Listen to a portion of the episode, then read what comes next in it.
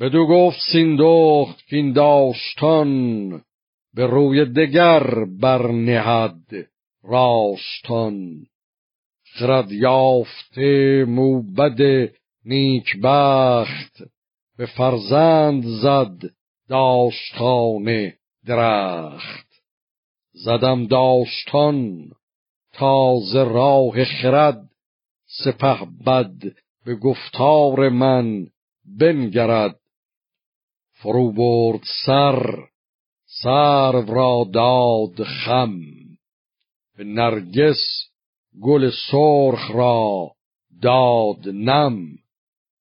که گردون به سر بر چنان نگذرد که ما را همی باید ای پرخرد. چنان دان که رودا برا پور سام نهانی نهاده است.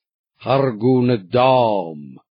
ببرده است روشن دلش را ز یکی چارمان کرد باید نگاه.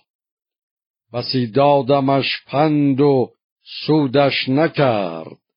دلش خیره بینم همی روی زرد. چو بشنید مهراب بر پای جست. نهاد از بر دست شمشیر دست.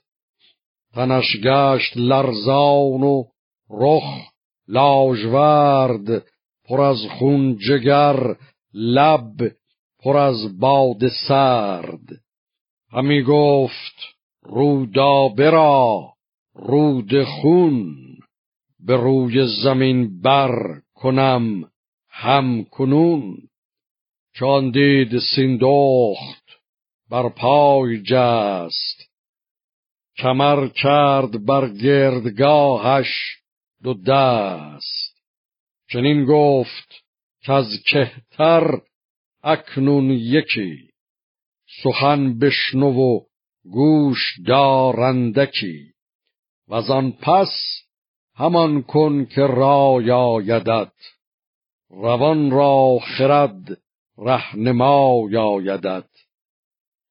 بپیچید و انداخت او را به دست خروشی برآورد چون پیل مست.